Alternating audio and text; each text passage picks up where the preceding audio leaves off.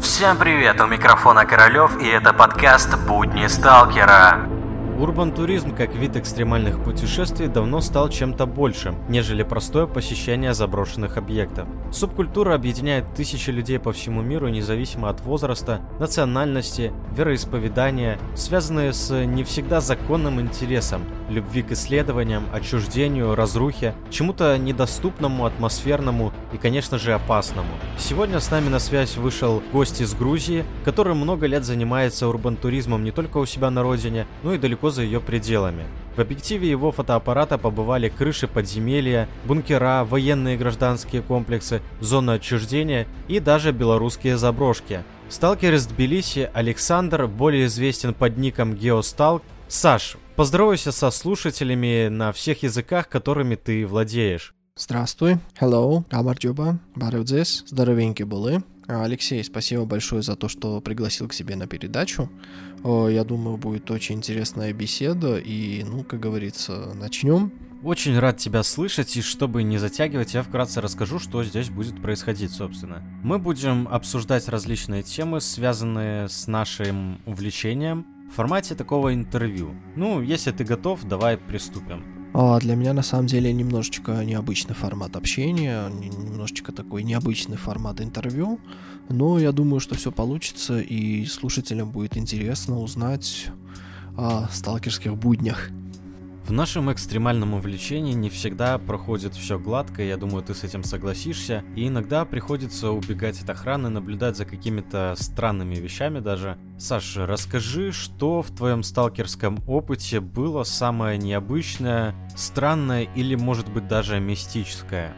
Историй на самом деле, ну, много всяких разных хотя бы взять мою сентябрьскую поездку в Беларусь, когда мы с тобой пересеклись и пошли вместе лазить на Гомель 30 и на ритм, там можно рассказывать, я не знаю, просто бесконечно. Вот. Жаль, конечно, что это был всего один день, хотя на самом деле это был самый длинный, наверное, день в моей жизни, потому что буквально за там 24 часа до того, как мы с тобой пошли куда-то лазить, мне пришлось там убегать с работы, бежать в аэропорт, садиться в самолет, лететь в Киев, в Киеве как-то, короче, там добежать до автобуса, на автобусе ехать через границу, приехать в Гомель, а оттуда с Евгеном приехать в Светлогорск, короче, да. Меня тот день вымотал просто конкретно. Я не знаю, я на следующий день проснулся, просто, не знаю, спал такое ощущение целые сутки. Странных, в принципе, всяких случаев на заброшках бывало много, но вот, наверное, расскажу самый топовый. Это был март 2019 года. Мы, значит, с друзьями поехали в Армению. Ну, у нас как бы такая давно была спланирована поездка, потому что там ну, достаточно много интересных объектов, и они, в принципе, не так далеко от меня находились. То есть от Тбилиси туда ехать всего 300 километров. Вот так вот, в один день мы решили слазить в армянский метрострой. Но там есть э, большой достаточно участок, построенный от станции Барыкамутюн до станции Ачапняк. Там почти, ну, где-то километр с хвостиком а, длина тоннелей. Там свои сбойки, в общем, все дела. Ну, такой приличный крупный объект. Вот. Ну и мы как-то вечером туда решили пробраться, в общем, по всем, как говорится, диггерским стандартам, зашли так, чтобы ночью, чтобы не запалиться, все дела. Ну, ходим довольно счастливые, фотографируем, значит, нас там четверо фотографов, вот. И, в общем, снимаю я там, значит, блог для себя, ходим, немножечко даже там на веселе мы коньячка купили. В какой-то момент я стою и вижу, что на меня бежит какой-то мужик, а, с JBL колонкой, из которой раздается такая, знаешь, классическая музыка. И знаешь, такой стопор, то есть я стою реально, я смотрю и не понимаю, что происходит. Как бы, знаешь, я пытаюсь для себя а, разобраться, это запал, не запал, вообще что происходит. То есть, как бы я понимаю, что окей, нас кто-то спалил, но полиция не может бегать с JBL колонкой, из которой доносится классическая музыка. Что-то не то. Он подбегает, значит, парень, значит, ну, где-то нашего возраста, играет музыка, у него, в общем, рюкзак, на лямке рюкзака какая-то, в общем, резиновая, не то змея, не то ящерица, в общем, я не помню на самом деле. Вот, и, значит, ну, там, задает нам вопрос, типа, вы кто такие, что тут делаете, все такое. Ну, я как бы отвечаю, в общем, вот, диггеры пришли полазить, пофотографировать, все такое, в общем, ничего не портим. Он такой, типа, надо вам срочно куда-то там на два часа заныкаться куда-нибудь идите в самый там дальний конец и сидите, не издавайте никаких звуков. Я, говорит, потом вам все объясню, все расскажу. Ну, мы такие, типа, окей. Идем, значит, заныкались там в самом дальнем туннеле, в общем, сидим, ждем, происходит, ну, сидим, ждем, что произойдет. И просто в какой-то момент мы наблюдаем, что, э, ну, из, э, ну, мы сидели в сбойке, и из одного туннеля просто доносились перемешку звуки музыки и какие-то непонятные удары, там, металла о металл, то есть там вот что-то громыхало, в общем, какая-то светомузыка, то есть что-то там мерцало разными цветами, значит, ну, вот вопросы просто в этот момент росли там в геометрической прогрессии, то есть, ну, просто нас распирало от любопытства. Ну, в общем, пришлось нам посидеть там, наверное, от силы полчаса, Потом приходит опять этот же парень, говорит, что типа, ну, в общем, типа все слились, ну и как бы пошел шквал вопросов с нашей стороны, типа, а что это, как это, ну, то есть это там какое-то телешоу, это какая-то экскурсия или что происходит. Ну вот, значит, этот парень говорит, что ситуация такая, то есть мы тут проводим сеанс аннигиляции. Ну, чтобы вы понимали, что такое аннигиляция, это ну, грубо говоря, вывождение человека из зоны комфорта. Ну, грубо говоря, в общем, ты отправляешь запрос на одной странице Фейсбука, тебе приходит, скажем так, ну, повестка, что ты должен прийти в такое-то, такое-то время, в такую-то, такую-то локацию, приходишь, там тебя встречают инструкции, типа ты идешь дальше, заходишь в какую-то заброшку, и в какой-то момент, типа, там начинается такое, знаешь, музыкально-лазерное шоу, такой, знаешь, перформанс, ну, я просто, ну, сколько не лазил, я на заброшках вот с таким феноменом никогда нигде не сталкивался, но на самом деле шоу того стоило, потому что было очень красиво, очень атмосферно просто, и, я не знаю, просто ну, я не знаю, мы там прибалдели по большому счету, и потом даже мы пригласили этих чуваков в Тбилиси, они тут на одной из заброшек попытались, в общем, сделать коммерческую версию этого шоу, и у них получилось. На самом деле очень интересно, но словами, словами это передать на самом деле очень сложно, потому что, ну, как можно объяснить э, простым людям а, перформанс такой с лазерным шоу где-то на заброшке, вот как, как это можно себе представить, то есть я вот не знаю. Ну, одним словом, в общем, это был, наверное, самый такой epic случай в моей жизни, потому что, ну, мы ожидали там встретить кого угодно, но только не чувака, который устраивает лазерное там шоу-перформанс. Ну, имя, соответственно, он попросил нас не разглашать, но а, многим диггерам из такой славянской тусовки там повезло встретиться с ним и тоже, как говорится, бонусом побывали на этом всем. Но в плане мистики, странности, если честно, ничего не встречал. В Тбилиси в одном из бомбоубежищ, там есть у нас, в общем, такой старый бункер 30-х годов постройки еще. Он такой, в общем, марочного типа скальник. И, в общем, мы такие ходим там по туннелям, фоткаем, и в какой-то момент в одном из туннелей в конце слышим такой детский плач. И вот представьте ситуацию, вы вот лазите где-то в бункере, и просто вот в какой-то момент в конце коридора доносится вот детский плач. Это прямо вот сразу вот картинка из фильма ужасов. Это просто, я не знаю, сказать, что мы я не знаю, сказать, что нам было страшно, это ничего не сказать. Но первая реакция была просто какой-то дикий шок, мы даже выбежали на несколько минут обратно из этого бомбоубежища, потому что, ну, это все надо было переварить, потому что, ну, никто из нас не верит ни в мистику, ни в что-то подобное, но просто вот прямо вот классический жанр фильма из забора. Ну, прям такой классический жанр, э, ну, такого, знаешь, вот фильма ужасов. Ну, уже, знаешь, интерес перевесил, скажем так, э, здравый смысл. Мы пошли, в общем, в этот туннель, слышим этот детский плач, мы реально на него идем, светим фонарями, и как бы мы понимаем, что это может доноситься детский плач из э, какого-то соседнего здания, к которому выходит один из выходов этого бомбоубежища. То есть, ну, пытаемся себя успокоить, но в какой-то момент тебе прямо кажется, что сейчас прямо вот как картинки из фильма на тебя выпрыгивает просто какой-то ребенок, знаешь, такой зомби просто, и начинает тебя жрать. В общем, в конечном итоге в конце туннеля сидел мальчик, который плакал, и когда мы к нему подошли, ну, ну то есть ситуация, мы идем и видим, что сидит и плачет мальчик, и просто, знаешь, вот я такой другу, если он, говорю, сейчас встанет, говорю, я просто, говорю, лягу прямо же здесь. В общем, подошли, спросили, что да как, ну, Мальчик говорит, что, типа, мы, говорит, с друзьями, говорит, полезли сюда лазить, и, ну, типа, у нас, говорит, села батарейка в фонаре, и они как-то все остальные разбежались, а я вот, типа, тут остался. Вот. Ну, мы, значит, вывели его на улицу, там, в итоге он позвонил своим друзьям, они пришли, мы им, конечно, всыпали по первое число, что нельзя так своих друзей бросать, но в целом, я не знаю, вот просто в тот момент я пережил, я не знаю, просто все страхи своей жизни, и я не знаю, потом реально пару ночей не спалось, потому что ну, вот я представлял все время вот этот туннель с каким-то зомбаком в конце. Да, наверное, это самый страшный сон любого диггера увидеть ребенка в свете фонаря в тоннеле. Даже от одной мысли немножко в дрожь вгоняет на самом деле. Ну, вот смотри, ты был в метро, ты был на крышах, да и вообще, в принципе, на многих заброшках ты был. Какой объект ты считаешь топовым из тех, которые ты посетил? Расскажи, что за он и как ты туда попал. Ну вот что касается топовых объектов, на самом деле, их было немало. Но опять-таки у всех э, свое, свое восприятие и свое понимание топовых объектов. Вот. Для меня, например, один из самых топовых был вот этот э, радиооптический телескоп Геруни вот в Армении.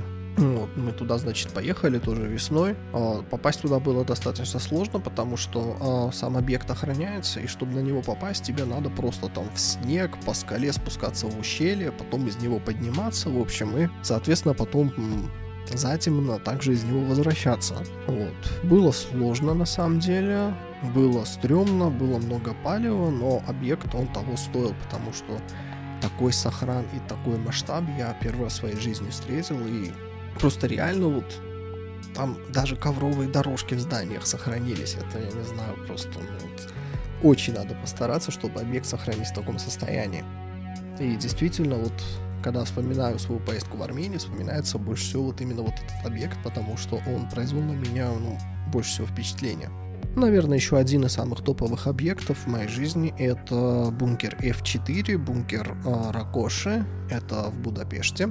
Вот, это значит э, достаточно большой бункер с хорошим сохраном, вплоть до того, что там ну, есть электричество, горит свет, работает фильтровентиляционная система, там даже дизель-генераторы, ну, с виду, во всяком случае, они были в рабочем состоянии. Бункер, он имеет реально вот форму тоннеля метро со своими сбойками, и он, значит, контачится с линией Будапештского метро номер 2. Это красная линия, если не ошибаюсь. Так что, когда ты по нему ходишь, там периодически слышен звук от проезжающих поездов.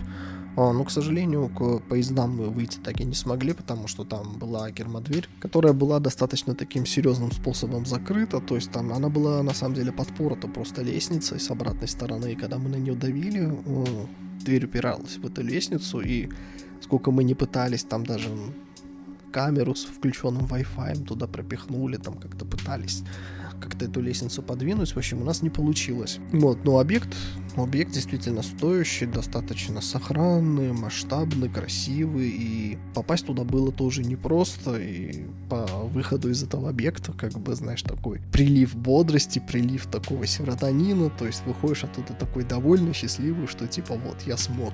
На самом деле бункера и метро это также моя больная тема, потому что они манят гораздо больше всего остального. Итак, мы постепенно подкрадываемся к такой уже приевшейся теме, как Чернобыльская зона отчуждения. Каждый из нас там был и, в принципе, рассказывать особо не о чем. Но вот правда ли говорят, что зона притягивает, и побывав там однажды, хочется вернуться? Как ты это объяснишь? Что касается зоны отчуждения, ну, мне многие говорили, что вот, типа, вот сходишь ты туда разочек, тебе потом захочется еще и еще. Но забегу вперед и скажу, что это работает только в том случае, если ты ходишь э, в нелегалку. То есть, если ты ходишь туда по обычной платной экскурсии, у тебя такого не бывает в принципе. То есть надо идти в нелегалку. Потому что, когда ты ходишь э, в Чернобыльскую зону отчуждения нелегалом своим ходом, во-первых, это прям такое, ну, вселенского масштаба приключения для тебя. И плюс то, что ты можешь себя ощутить свободным по-настоящему от людей, от цивилизации. Там реально очень тихо, там свежий воздух и просто вот ты ходишь, свободно передвигаешься, ты можешь быть кем угодно, ты можешь заселиться в любую квартиру, ты можешь делать вообще все, что хочешь. Ну, опять-таки, все, что хочешь, это, ну, в разумных, ну, как бы в разумных пределах, потому что есть а, многие неадекватные люди, которые там вандалят и Из-за них, на самом деле, уже на сегодняшний день Чернобыльская зона, ну, туда уже не так спокойно и не так просто попасть, как раньше, потому что охрана уже усилена и будут ужесточать штрафы, в общем, ну, натворили ребята дел, как говорится. И, в общем, когда ты ходишь в Чернобыльскую зону, когда даже ты оттуда выходишь, ты этого всего не ощущаешь. И уже, знаешь, сидя дома, обрабатывая фотографии, там, монтируя блог, рассказывая друзьям о своем похождении, потом начинаешь как-то, знаешь, ностальгировать, ностальгировать. Эта ностальгия, она перерастает вот в какое-то вот скрытое вот такое желание, которое тебя вот тянет опять попасть туда, в Чернобыльскую зону. То есть тебе вот прям вот как-то маниакально хочется попасть туда и еще, и еще. Это прям вот как наркотик. Ну, на самом деле, просто из-за того, что там происходил очень большой выброс адреналина, у тебя начинает появляться такая адреналиновая зависимость, которая, ну, считается одним из самых серьезных видов зависимости. И вот тебя прям вот туда тянет и тянет, как наркомана какого-то, вот просто вот тебе хочется туда попасть, прям вот ты не можешь сам себе объяснить, почему ты туда хочешь, вот тебе хочется и вот все. Вот тут я с тобой немного не соглашусь, потому что я как человек, который в большинстве своем был в Чернобыльской зоне легально, это чувство также присутствует, может только не с такой силой. Конечно, это разные совсем стихии, эмоции, возможности, но тот, кто туда едет осознанно, он определенно вернется туда любыми путями. Что ж, на ЧЗО тема урбантуризма не заканчивается, и у меня вот такой вопрос. Ты путешествуешь по странам, где, по-твоему, больше сохранившихся объектов и наиболее серьезнее относятся к охране? Ну, за свою жизнь мне довелось повидать все шесть стран. И что касается сохранности объектов, ну, например, из постсоветского пространства самые сохранные объекты в Армении. А, это обусловлено тем, что там запрещен прием а, цветмета, чермета, в общем, там объекты просто никто не разграбливает, потому что это никому не надо. И ты туда реально приходишь, и большинство объектов, оно вот такие, как будто вот оттуда буквально там вчера, позавчера ушли люди, его просто закрыли на замок. Поэтому вот э, если вы гонитесь за сохранностью объектов, вам надо ехать в Армению. А что касается, например, вот Европы, там объекты, конечно, ну как сказать, там есть два вида объектов. Есть такие дикие баяны, которые прям все в граффити, в говне, в мусоре, короче, там, ну делать особо нечего. А есть, которые действительно в таком сохранном состоянии, что вот ты приходишь и думаешь, блин, а у меня ремонт хуже, чем в этом заброшенном доме. Но вот э, локации таких объектов европейцы, они никогда не рассказывают, и вот очень трудно попасть действительно на такой объект, но оно того стоит. А в плане охраны она, в принципе, принципе, везде, во всех странах плюс-минус одинаковая. То есть где-то охраняется бодрее, где-то вообще всем пофиг, где-то прям там ловят и выписывают там тебе штрафы, депортируют, конечно, где-то там, ну, можно договориться, где-то просто тебя оттуда погонят и скажут, типа, вон отсюда. Ну, не знаю, я какой-то такой закономерности не улавливал. Я скажу, что для нас, для сталкеров, это на руку, что в плане охраны в наших странах постсоветского пространства с этим проще, и можно договориться, ну или избежать серьезных последствий, так как минимум. Расскажи про свой самый опасный поход, когда тебе приходилось рисковать жизнью, возможно, ну и, конечно, убегать от охраны. Расскажи, как это было. Ну, самый мой опасный поход, опять-таки, связан с э, Чернобыльской зоной отчуждения. Это был э, мой второй поход.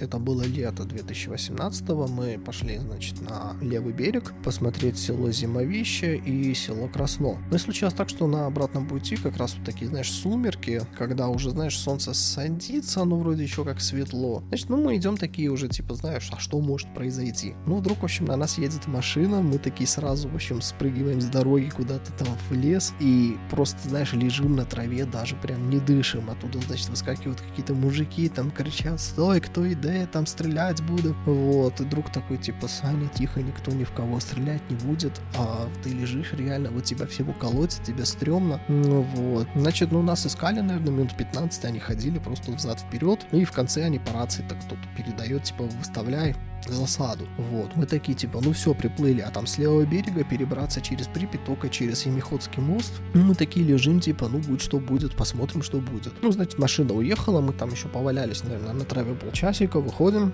смотрим, вроде никого нету, начинаем идти в сторону Семиходского моста, значит, и мы решили не идти со стороны дороги, потому что, ну, там еще раз может проехать машина. Мы решили подняться э, за железную дорогу, и идти уже с той стороны. А там, ну и дорога не очень, и фон выше. Ну, в общем, мы кое-как дошли до Семиходского моста, значит, там положили рюкзаки, ждем еще двух друзей с России, а они спрятались еще дальше, потому что, ну, исходя из политической ситуации, как бы, ну, им приходилось ныкаться сильнее, чем, допустим, мне и моему другу с Украины, потому что, ну, в случае чего, последствия для них могли быть гораздо плачевнее, чем для нас. Ну, значит, мы пересеклись, встретились такие, типа, в общем, так и так, по рации передали, что должны выставить оцепление, в общем, идем. И мы, в общем, поперлись через этот Семиходский мост, значит, мы идем, ну, нам, в принципе-то, уже выбрасываться, мы шли уже в сторону Копачей, ну и, в общем, перебегаем через этот мост просто с бешеными темпами, а там такой, знаешь, ну, не то, что дождь, так просто моросит, и мост его достаточно скользкий. Ты просто по нему бежишь, в какой-то момент там спотыкаешься, в общем, доходим до конца, понимаем, что, в общем, нам еще идти идти,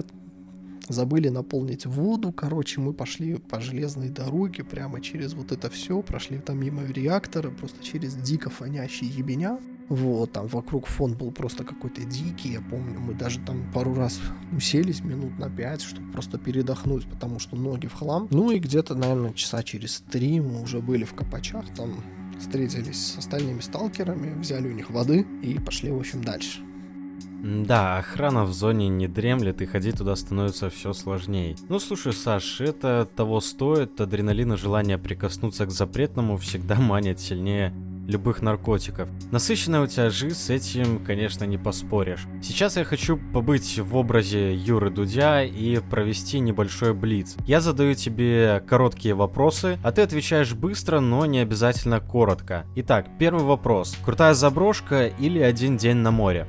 А, ты знаешь, Алексей, если бы ты задал мне этот вопрос пару лет назад, я бы однозначно ответил, что заброшка. Вот сейчас, как бы, исходя из того, что я живу в Грузии, как бы, ну, для меня море и заброшка это, ну, не такие же две разные вещи, потому что, во-первых, все близко, во-вторых, как бы, и на море этих заброшек э, полным-полно. Вот. Но, опять-таки, все зависит от настроения, то есть, как бы, ну, уже нету какого-то такого компромисса, что вот прям я хочу на заброшку, на заброшку или хочу на море, на море. То есть, ну, Хочется на море, я еду на море. Хочется на заброшку, я еду на заброшку.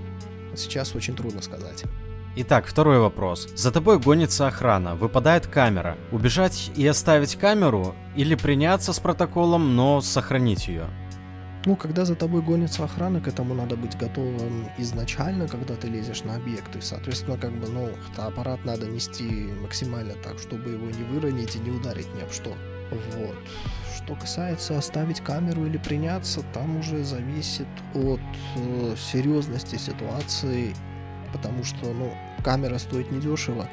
Вот, это, ну, от тысячи долларов и выше в среднем э, цена фотоаппарата со своими линзами, в общем, ну, в моем случае это почти около 2000 долларов. Это камера с объективами, с экшен камерой, со стабилизатором, со всеми делами. То есть, ну, надо понимать риски. То есть, ну, если ты понимаешь, что это прям такой очень мега серьезный объект, тебе за него грозит там уголовка, там, я не знаю, в общем, ну, что-то очень страшное, то окей, хрен с ним, с фотоаппаратом его можно оставить. Хотя по нему, по фотографиям тебя, в принципе, все равно могут найти. Вот. Но в целом, как бы лучше, если ситуация не очень страшная, то, ну, взять камеру, ну и приняться, как бы, ну и фиг с ним. Самый максимум ты можешь потерять, ну, фотографии. Э, неплохой ответ. А, следующий вопрос. Берцы или кроссы? А, берцы или кроссы? Это, знаешь, такой вопрос ну смотри, в берцах удобно, например, ходить по подземным объектам и по наземным объектам. То есть, ну, там, где грязно, и там, где есть риск наступить на что-то такое острое, колющее, режущее, как это говорится. И да, там действительно берцы, они выручают. Хотя вместо берцев я, например, в последнее время использую трекинговые ботинки. Это, ну, они ничем не хуже по прочности и по выносливости, чем, допустим, берцы, но при этом они гораздо комфортнее и гораздо легче. Ну, кроссы, ну вот что касается касается руфа, там однозначно кроссы. Потому что кроссовки, они не такие тяжелые и не такие массивные, как, допустим, а, берцы или трекинговые ботинки, и тебе куда-то карабкаться в них гораздо проще. Я даже часто в горные походы, например, я хожу в кроссовках, потому что просто они легче.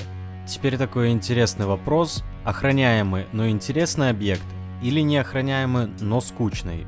Ну, ты знаешь, иногда неохраняемый объект может быть тоже очень интересным. Ну вот. Да и в последнее время я по охраняемым объектам уже не хожу, а если хожу, то очень редко. И то, ну, знаешь, объект должен того стоить. Либо просто иногда, скажем так, для поддержания тонуса, скажем так, ну и просто для получения каких-то там ощущений, не более. Хорошо, теперь э, последний такой более философский вопрос. Sony или GoPro? Ну, GoPro только где-то в восьмой серии по стабилизации только-только подошла к экшн-камере Sony, которая у меня, например, модель AS300 и вот сравнивать восьмую GoPro и мою Sony, они ну, практически одинаковые.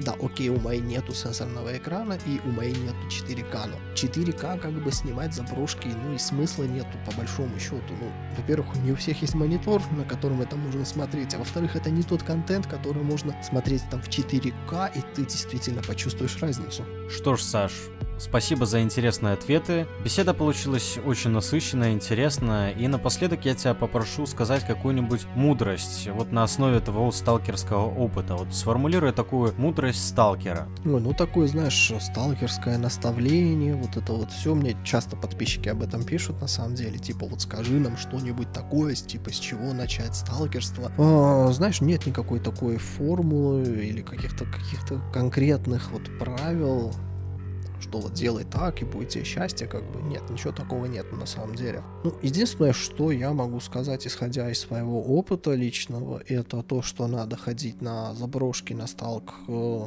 действительно с проверенным и опытным человеком, потому что таскать с собой новичка или там неопытного человека там куда-то, где ты сам даже не знаешь, что с тобой может приключиться, это глупо и опасно. Обязательно надо смотреть под ноги, потому что просто вот на пустом месте может быть какой-то открытый колодец, я не знаю, просто какая-то дырища, в которую можно улететь и переломать себе все кости. Это очень важно на самом деле, и на это стоит обращать внимание. Наверное, еще одна немаловажная вещь, это то, когда ты идешь куда-нибудь на заброшку и делаешь там фото или видеосъемку, а всегда надо снимать это так, как будто ты на эту заброшку попал в последний раз, и ты туда больше никогда в жизни не попадешь попадешь. Потому что, ну, зачастую в жизни именно так и бывает, потому что ты пришел такой типа, ой, ну я сейчас сниму фото, или я потом сниму видео, или типа, ну мне типа сейчас лень, я потом сниму. Нет, следующего раза может не быть, потому что вот ты реально придешь там через месяц на этот объект, да, его уже либо нету, либо его очень сильно охраняют, либо его просто там, я не знаю, демонтировали, снесли, переделали, может произойти все что угодно, поэтому вот идете на заброшку снимать, снимайте основательно от начала и до конца, как будто последний раз, как будто вот завтра этой заброшки больше не будет. А остальное там уже по протоколу, как говорится, там это обувь с высокой подошвой, там, ну, комплект фонарей, там, ну и все дела, в общем. Ничего такого особенного. Будьте внимательны, будьте бдительны, и тогда все будет хорошо.